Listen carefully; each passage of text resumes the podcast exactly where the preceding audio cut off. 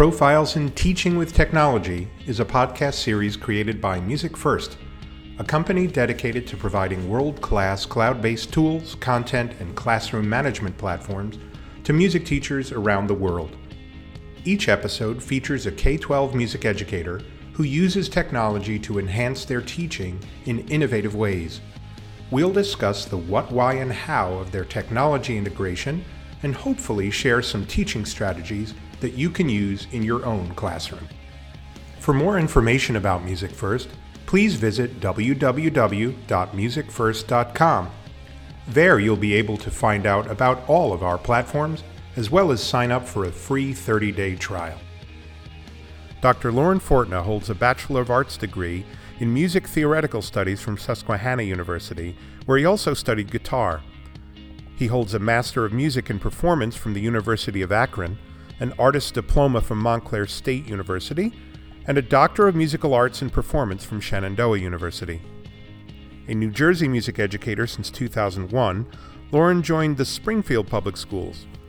There, he further developed the fifth grade choral program, created the fifth grade guitar ensemble, and was named District Teacher of the Year for the 2008 2009 school year, primarily for his cross curricular work combining music, visual arts, language arts, and technology. From 2009 to 2014, Lauren was part of the Montclair State University guitar faculty.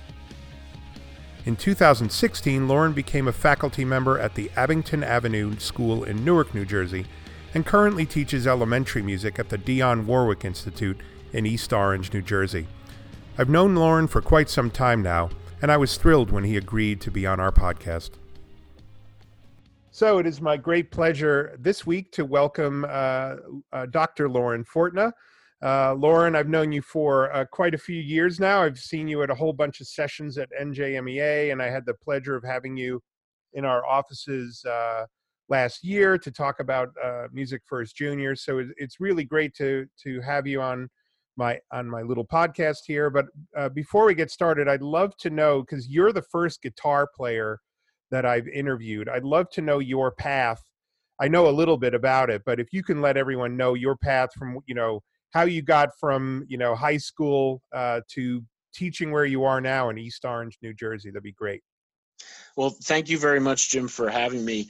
Um, yes, I've known you since your uh, Soundtree days uh, from the uh, NJ NJMEA conferences. Yep. Um, the the path is essentially is this: I had absolutely no path whatsoever uh, until my junior year in high school, um, and I was put in a music lit and materials class with Dr. Joseph Gallagher, and everything seemed to change from there. Um, and at the end of the year, I said to him, you know, I think I want to be a music educator. And he said, I think you would be great at it. And the, I just took off with a fury trying to do everything I possibly could. Uh, so my senior year in high school, I started taking lesson guitar lessons.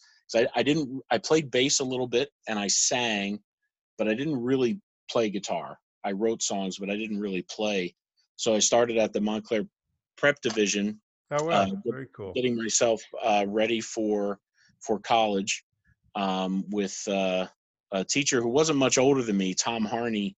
Oh my goodness, oh, I know.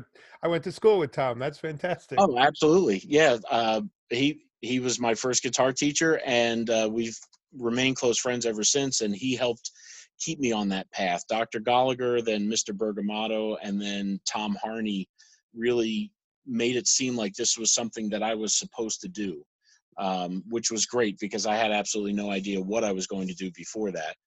Um, and so then I auditioned at Montclair State University and Susquehanna University and Moravian. And uh, I fell in love with Susquehanna University. It's a beautiful um, campus it's gorgeous. And uh, if you can get past the smell of the pig farm down the road and the ginkgo berries on the campus, I mean, it's it's just absolutely still is breathtaking. Um, and so I started there in the music education program as a guitar major. I was the only classical guitar player on the campus, with including my my brilliant teacher, uh, Jay Umble. uh, who was a great uh, jazz fusion uh, musician, uh, guitar player, and so I started in the program there and um, went through almost all of my student teaching, um, and then uh, oddly enough decided that I never wanted to teach in a public school um, ever. And That's great. and now I'm just starting year 19 of teaching go. in a public school. Um, but that that was my path from from high school to there. Um, the um, I graduated from Elizabeth High School, and even back then uh, they had a strong uh, musical identity and uh, actually a very strong music technology um, program. I was in a high tech music ensemble in my senior year, which no one um, that I met at Susquehanna was able to was able to claim. It was really a tremendous experience. And then, so then, uh, from my understanding, you went into theory. You got a degree in theory and and and performance after that. Yeah, my my undergraduate, um, I took I went to college basically straight from September uh, from September of 1993 all the way through December of 1997 without stopping. I took al- almost all of my general ed requirements over the summers at Montclair State so that I could take other classes at Susquehanna Mm-hmm. um, they were very generous in what they allowed you to do. So I was able to take all of the theory courses that a music theory major was able to take um, as part of my program because I took science, math, English, everything over the summers. So I was able to spend all this time in the arranging classes, all the counterpoint classes, so that when I decided uh, with three weeks left of my student teaching that I didn't want to do this anymore and I wanted to go through my life as a performer, um, I, I had all, already satisfied uh, the requirements for a music theory degree. Oh, that's very lucky. Well, it what it was great that they allowed you to do that. I uh, at Montclair State, um, I wanted to take composition lessons, and they said you had to be a composition major to take composition lessons. Yep. So I was there for a semester, and I um, auditioned as a music composition major, so that I just so I could take composition lessons. Uh, you know, I didn't fancy myself a composer, but I Right. wanted to learn as much as as humanly possible. Right. So um, I got to ask you a question. Uh, the guitar thing. Um, when when I was back in the day, so I went to Montclair in the late '80s, early '90s, and guitar people, guitar players were not allowed to be music education majors. I just wonder what your thought thoughts are. I mean, was that the same for you? I mean, obviously you went all the way through student teaching, so you got there. But uh, you know, just inter- it's always interesting. Uh, you know, the guitar players are are kind of the uh, the bastard stepchildren of music education programs. And it's the most ridiculous thing in the world to me. It's the most popular instrument other than piano on the planet. Uh, Mhm. and I, and I, and you're you've been teaching 19 years, so obviously you've had success. So I'd love to get your insight on that whole guitar mu- music ed major thing. Well, I, it it is it is absurd. Um, they've since changed that. Uh, I taught at Montclair State University for five years, and I did have some music education majors uh, in my studio. Um, but I, I was even asked the question by a professor who shall remain nameless uh, because she's absolutely a brilliant professor. Uh, but it kind of lit a fire under me. But she asked me if we should even allow guitarists to be music education majors. Oh, Um, I it's so brutal. It's it, just it, it, it was it was brutal. Um, the one thing I will say, uh, even though uh, there really is no reason f- to not include guitarists, whether they're jazz guitarists or classical guitarists, as music ed majors, there there really is no reason for that. Uh, but the one thing I did find is that um, a number of guitar players that I met at Montclair State and um, uh, as a as a student and as a teacher, not a lot of them were uh, strong singers. And most people, when they're in their music ed programs, a lot I shouldn't say most, but a lot of people when I was in school were thinking about doing middle school music, thinking about doing high school music, um, and at the time there weren't really a lot of guitar programs in central Pennsylvania where I was, and uh, you know, in the state of New Jersey, we didn't have a lot of guitar programs for us to go into. Um, but what they're missing out on is the fact that one of the classes you have to take as a music ed major is guitar class. Exactly. I mean that when I taught when I taught pre-K music, I had a guitar in my hand because you know I wanted to be on the floor with the kids in the circle playing, so I had to learn guitar. just the whole thing just seems so stupid. Yeah, it really for that especially it lends itself beautifully. I've spent the bulk of my career uh, doing uh, pre-K to fifth grade general music, um, and the guitar is perfect for that, especially when you're on the cart. It's just much easier to put that on your back and push your cart, yep. uh, and then you can be among the children instead of behind the piano. And um, you know, the only the only issue I've had with it is that uh, it is difficult uh, to get the students to not touch my guitar. There you go. Other right. than that, uh, well, it's magical. Than, the kids just think, um, and you're obviously an. I mean, you have your doctorate in performance. You're obviously an amazing player. Um, but I, the kids, I've always the kids always wanted to touch the guitar because it's just a magical instrument yeah. to them. And it goes anywhere. Uh, yeah, exactly. And uh, when I was teaching in Newark, and we would go Christmas caroling uh, for the younger grades, I was able to have my accompaniment instrument with me uh, the whole time, and we just we just had great fun with it, and um, it just it really it doesn't it doesn't make much sense. Um, but I do know a, a, lot of the for general music, you do have to have, uh, I guess, a, a good ability uh, with the voice. I mean, you don't have to necessarily be a great singer, but I did know a lot of the guitar majors with whom I was working uh, weren't very strong in singing or sight singing. Um, and you really don't have to sight sing anything complicated with the early childhood music, uh, but you do have to have a little bit of comfort with the voice.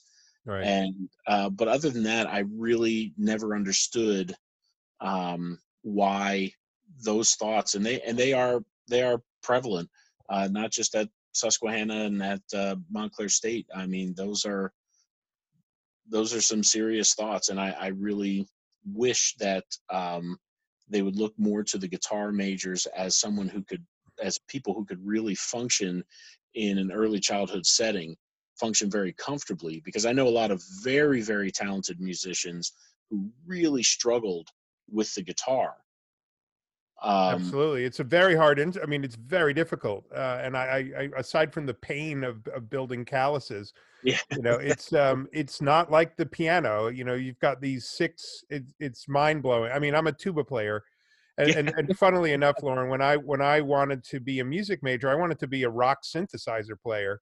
And nice. Was, well, you can't come into school with that, so you have to play the tuba um, it's it's just really interesting. I, I don't want to go too much further with it, but I, I hope people are listening and realize that uh, you know guitar players absolutely should be music ed majors and should be welcomed with opened arms and and, and actively recruited. Um, so I'm 100%. glad you I'm glad you made it. I'm glad you're you're part of the profession, Lauren. I, I know that you do great things. So to turn into like uh, I know that you're right now. Uh, you just started at the Dionne Warwick uh, is it Academy or Institute in East Orange? Institute, yeah, the Dionne Warwick Institute in East so you, Orange. Yep. But before that, you were in Newark for how many years? I was in Newark for three years. All right. So, I mean, uh, the I I, ta- I started my career in Irvington, so mm-hmm. really mm-hmm. in the same neighborhood. Yes. Um, and so the other thing that I found fascinating about you is that you know you've spent a, a, a good amount of time teaching, uh, you know, the elementary level in the inner city and uh, I'd love to know um, how you let technology creep into there. You know, how did, why did you think about technology as something that might fit into an elementary music curriculum? Uh, it's just about the having the greatest quality I possibly could uh, and the greatest resources and the breadth of teaching for the children. Um, it, when I taught in Springfield, uh, there was a very technology heavy district. Um, we I was never able to uh, get Music First Junior while I was there, um, but I used elements of it um, for a very long time just on my own, uh, having the students come up to my own laptop, or if I was able to get the other laptops, we would use uh, demo versions of groovy music and things like that. Oh, cool.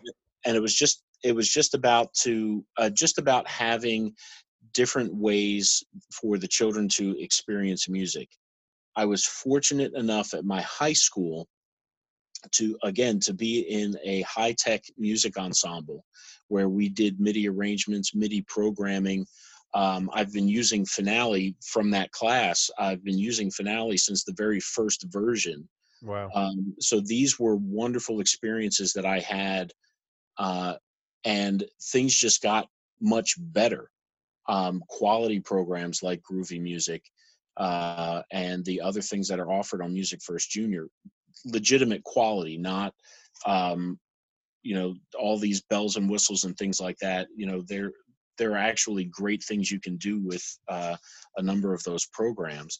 So it was just about having uh, you know, like I said before, a breadth of resources and materials for the children to experience. Yeah, My, I think that a lot of people at the elementary level, uh, Lauren, I, the more we're chatting, the more I realize we're we're very, very, very similar in our paths. And uh, and I had, you know, a music technology. I didn't have a class, but I got hooked on music technology in high school, and it's what made me so excited about music and what made me want actually to go into music was uh, just the the, the experience of computers and music. But you know a, another part of uh, the the elementary experience and it doesn't matter if you're in rural or you know suburban or urban in my opinion it is a very taxing job because you know often you're teaching 32 40 classes a week you know yes. especially if you've got half hour periods and there are no time to prepare i mean if if you were to fully prepare for every single class you'd be up all night every night mm-hmm. um, so to have uh, resources that you can you know turn to that are quality I think it's really important because um, I, I, don't know about you, but when I was when I my very uh, my second job I ever had was pre-K to eight general vocal instrumental. To be honest, I had absolutely no idea what I was going to do with my kindergarten classes. I taught I did a crash course in like little kid music. I taught at a summer camp for little kids. I learned how to play guitar. I never had heard of who Raffi was, and I started like learning all these songs uh, but but I didn't have a curriculum either. So that when I when I started at that elementary level, there's no I didn't have one. So I was mm-hmm. like making stuff up. I mean, was that the same for you? Did you have a prescribed curriculum, or did you look for resources to to kind of help guide you? Uh, when I my first teaching job we had nothing so i had i was really calling on a lot of the things that i had done during my student teaching uh, at the yep. middle school level and trying to pare it down uh, so it was accessible to the uh, to the younger grades. Yep. Um, but also, I was just talking to friends that I graduated with. Uh, uh, one friend that I married, uh, talking to talking to her about you know what to do with um, with young children, and then um, once I started teaching in Springfield, we had the um, we had textbooks that had a, a, bevy of resources and music uh, to use, and I, I didn't follow the prescribed curriculum in those textbooks. I kind of brought things that I really enjoyed that I thought the children would enjoy, and I mixed and matched different things to have a coherent um, coherent course of learning uh, for the children. But when our district, when Springfield really started to get so technology heavy, um, that's when I really started to find that um, if I wanted to have this be a successful program, I was going to need to definitely get on board with that as well. And that was right around the time um, when we started to have more and more technology presentations at uh, the music educators conferences. That's right. Um, and so I, I I wasn't necessarily having to make things up as as I went along in that regard because I did have enough resources nearby where I could I had songs available for the children. Some of the stuff was kind of overwhelming they would have these big booming voices um, that the children would try and uh, mimic. Emulate, right? Exactly. You know? So my my biggest issue actually at first, and um, gosh, I'm forgetting the name of the show, but uh, um, uh, American Idol. Oh right. Just right. had just started when I uh, right around when I started teaching, and it was difficult to get children to want to sound like children singing. Yeah, they um, want to sound like uh, divas. Yeah, exactly. yeah, one hundred percent. All right. So um, I know that at, at your current school, you just started and you're, you're not up and running with Music First Junior yet, but you had great success with Music First Junior uh, in, in Abington uh, Elementary uh, for the last couple of years. Why don't you just tell us what types of things you did with your students with, with Music First Junior? Um, a lot of a lot of what I used with the uh, with the early childhood stuff, I used a combination of uh, some elementary materials that I had uh, purchased on my own, uh, but the great wealth of folk songs and resources that are in the Music First curriculum um, were wonderful for the children. The dances, the songs is so hugely important, and this should hopefully not be news to any uh, general music teacher, elementary general music teachers that are out there, but it's hugely important to have the children moving. Absolutely. So experience the music that way as well. Um, but for the when once we got into the upper elementary and the uh, grades and the students who actually knew how to use the computers um, well, we we actually relied very heavily on uh, groovy music.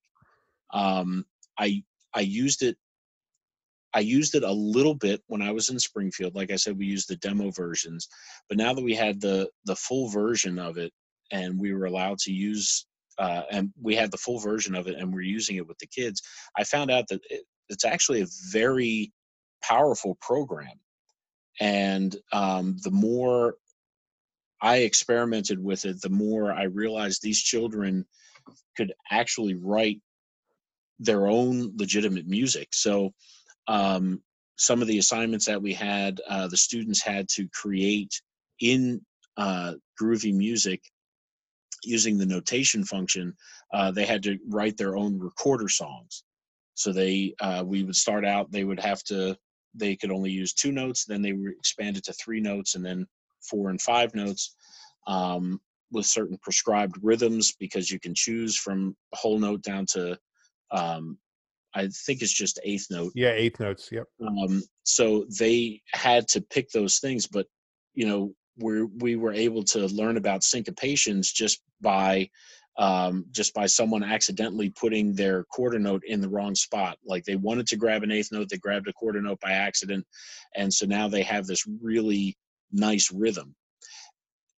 And they they had no problem using like the non-traditional because Groovy presents those mm-hmm. notes in the in non-traditional ways. So you don't see a whole note; you see like a long line. Um, they, they had no problem using that. No, and, and so as a guitar player, I probably shouldn't say this because I actually am a very good reader of music, uh, and we're notorious for not being very good readers of music. But I'm not really big on in the general music classroom. I'm not really big on uh, having the kids completely literate in uh, measured notation. Absolutely, I they, agree with you. Uh, it it's a hindrance in some ways to the experience. My upper level children, my more advanced students um, that needed some extra work, they got to do those types of things because it was interesting to them and it was another thing that they could do.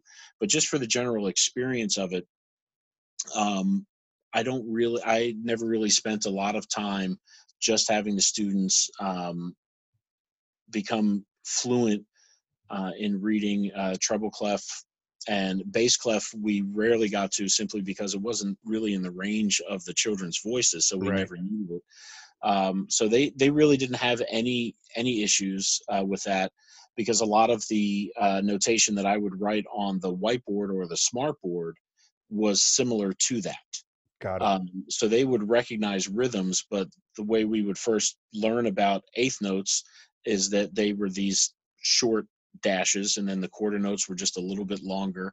And so once we got into groovy music, it was not it was not an issue at all.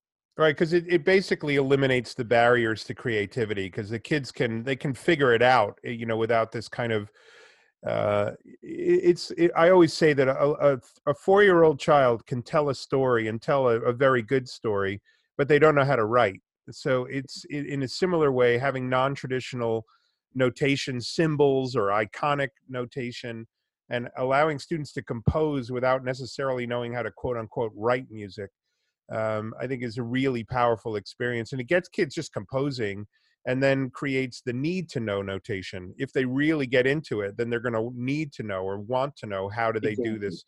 So it's great. I'm I'm really glad uh, you said that. Um, just about about the, the the classroom environment that you were in last year, at least. Um, were the kids, uh, you know, the upper grades, did they have Chromebooks in the classroom and they were using it as part of the instruction, or was it a combination of that plus you up at at a at a whiteboard? Um, it last year we um, we used music first classroom uh, for I guess for the three years that I was there, the uh, from sixth grade up, uh, we would use that. I didn't have a lot of uh, middle school general music classes. Um, oh, because you use both junior and classroom in your teaching. I, I did, I did, because oh, wow. I technically was a pre-K to eight teacher. Not every class uh, at that school had music. Um, some students would go for years without having music. Uh, they would have art three to- two or three times a week. They wouldn't always have music. Uh, right. Um, so what I found um, the first year I used music first classroom with fifth grade and higher, um, and then I uh, taught a class, a fifth grade class last year, um, where there were some students that hadn't had music in two years, and so when we were talking about form and I wanted them to uh, do something in ternary form, I had about 15 students who had had me for the last two years that knew what I was asking. Uh, and then the other uh, 15 to 20 students had no idea. Oh, what a challenge. Oh my goodness. so we actually, we went to Groovy Music. Uh, we went to Groovy Music and started it there working on our working on lessons on uh, writing in various forms. Um, and since you can you can change the number of measures you can change uh, you, there's so many parameters that you can change in that program we were really able to get into it. But we had to go back to my first grade lessons on form that i was that i was doing uh, with groovy music with my first graders to get everyone back up to speed um, so that it was it was a challenge but again a lot of those a lot of those things uh, because it looks like something that is is fun to them it is fun to them uh, it's engaging um, but the quality of music education what they're learning it's not foo-foo stuff i mean it is right. really quality learning and creativity and some students who whenever we had to take out paper and pencil stuff or just singing stuff, I could not get them to budge. Others, those same students would just really gravitate toward that. So I was able to meet the needs of every single person in my classroom. Um, and I could say that confidently because we mm-hmm. were we were getting there uh, through using that.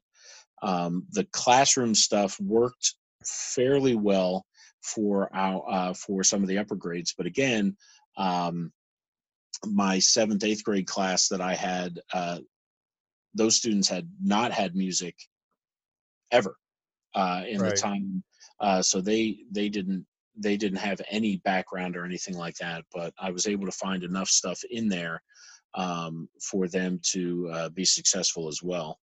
That's great. It's it, it. I think a lot of people don't understand what, what you're saying uh, in that uh, and, and, i taught my, my very first year i taught in irvington a very similar district where you know uh, often kids will go years without a music teacher because either they couldn't find one or they'd have a music teacher who would quit after a little while because they couldn't yeah. take it mm-hmm. um, and so um, you know when they finally did have a music teacher it, you know i was a band director in like three different elementary schools in irvington um, but it, it was such a catch as catch can kind of uh, deal with music. Yes. So it's it's depressing on the on the one hand, and it's an opportunity on the other. Um, and I, I, just wish um, I wish every music educator had that experience teaching in the inner city. I, I'm sure Lauren, you'll agree. They are the greatest kids.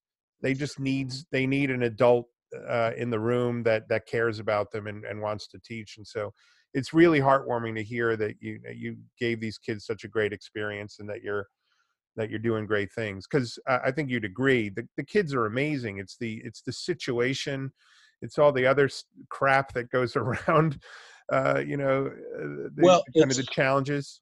it's a it's a different you know it's a different life. I i you know some of the family dynamics are actually fairly similar whether you're talking about um you know whether there are two parents in the household one parent grandparents. Yep. I had that in Springfield and I had that also in Newark.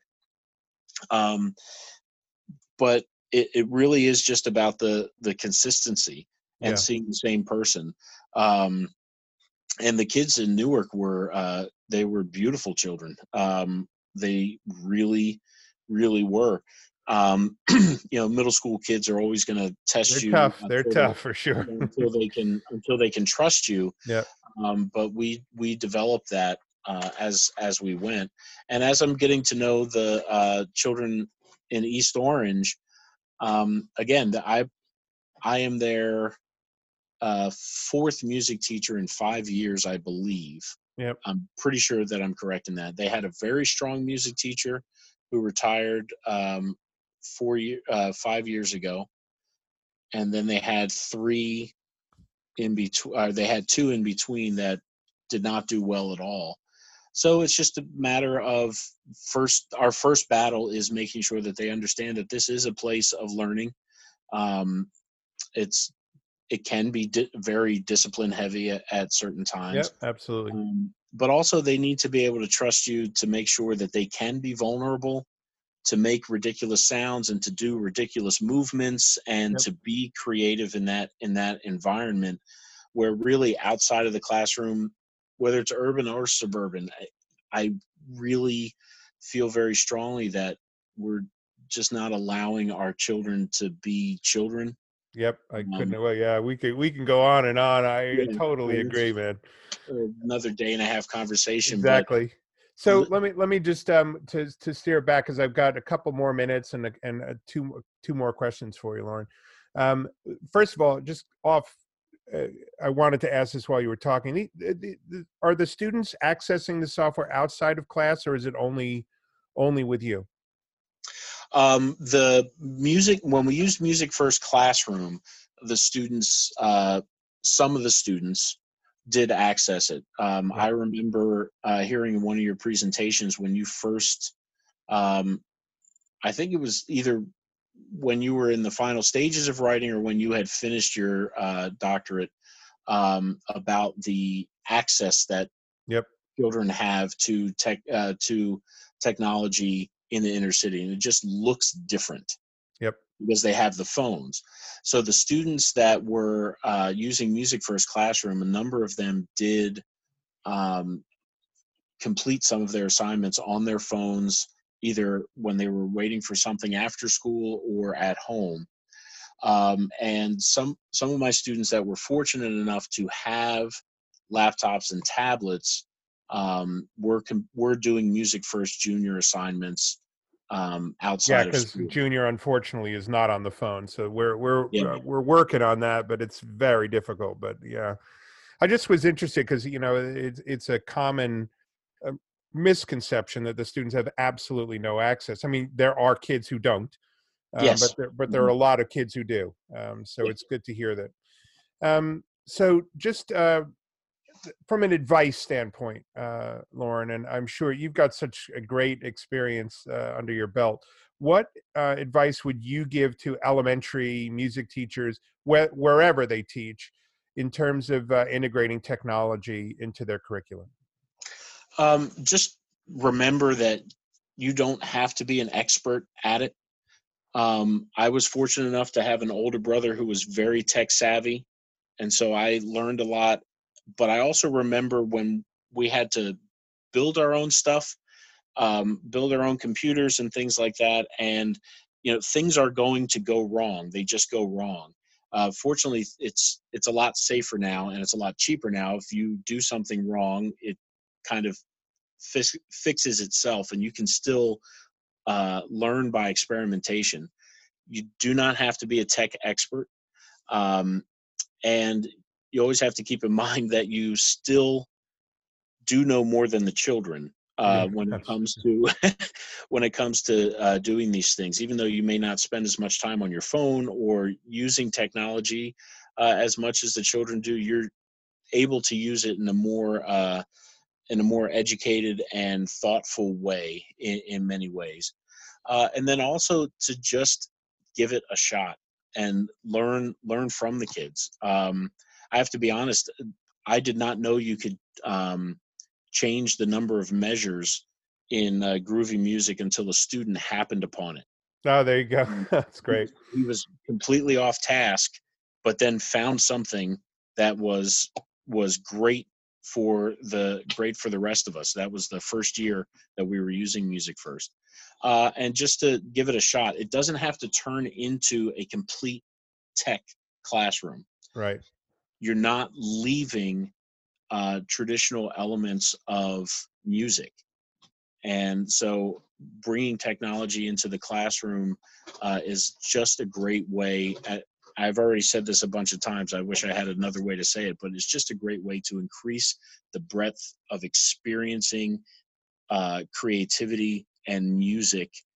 Um, and you know, I, I, guess that's it. I wish. Yeah, I well, and the kids love it. I mean, the bottom line is this is this is an easy sell the kids yes. love it it's just you know it's just getting the comfort level up uh, you know for you as the teacher because you do not have to sell it to the kids uh, they are no. all over it yeah absolutely and it, i just i do understand from speaking with a lot of teachers who are my age and some a little bit older that they're they think this this is a replacement for the experience that they had as a child and it's not it's an enhancement to the experience that they had as a child. I, li- I like the way you phrase that. That's perfect. All right, Lauren, I got one more question for you, and it's uh, really been fabulous chatting with you. And that is the magic wand question that I ask everybody. So perhaps uh, whether it's about junior or groovy, what you know, if you could change something or or improve something or, or or do something differently, what would you do with with Music First Junior?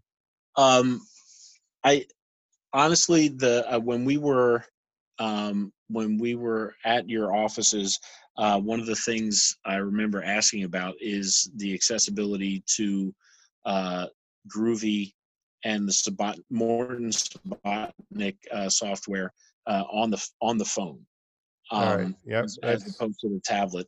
Um, but honestly, in listening to some some of the other podcasts, um, uh, so that the, I, let me. I'm sorry, I'm getting ahead of myself. Uh, so that would be the main thing uh, just to have the accessibility kind of on all platforms yep um, because i do see a lot of children they'll just take the phone from the parent and they'll be on the phone and why not have them do something that is enriching yep. um, but uh, the the other thing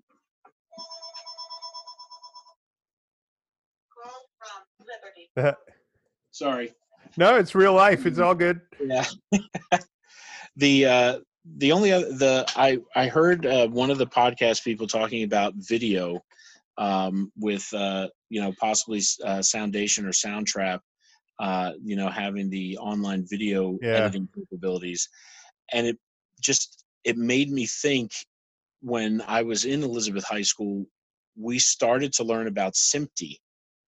Oh wow! Holy mackerel! Was, I haven't heard that term in a while. Well, That's exactly. Great. It was amazingly impossible it was so complicated. Very hard. Yeah. Um, and then uh, iMovie was, I thought, very easy to use for a while, and then it was not. Um, and I because uh, we did projects that had all, that had soundtracks and video and and photos and this and that and the other thing, and then they changed the version, and it just yep. was not yeah, easy. Yeah, yeah. And that type of stuff, children are very much uh, into that. My own daughter has a YouTube channel, and so those types of things um, would be great because the other online community uh, things like Soundtrap and Soundation are are very powerful. um, much more than in the than in the early days of this, and and very communal. Um, Absolutely. And then, you know, that would be the next step.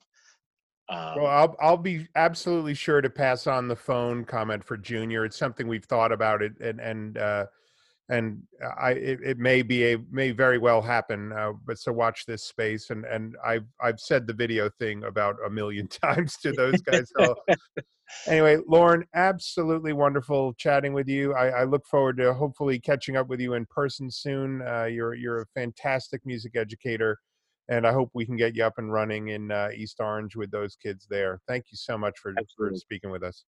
Thank you very much, Jim. Thank you for listening to Profiles in Teaching with Technology from Music First. For more information about Music First, please visit www.musicfirst.com. If you would like to stay up to date with other music teachers doing innovative things in their classrooms with technology, please subscribe to our podcast through whatever outlet you listen to podcasts on. Thanks for listening.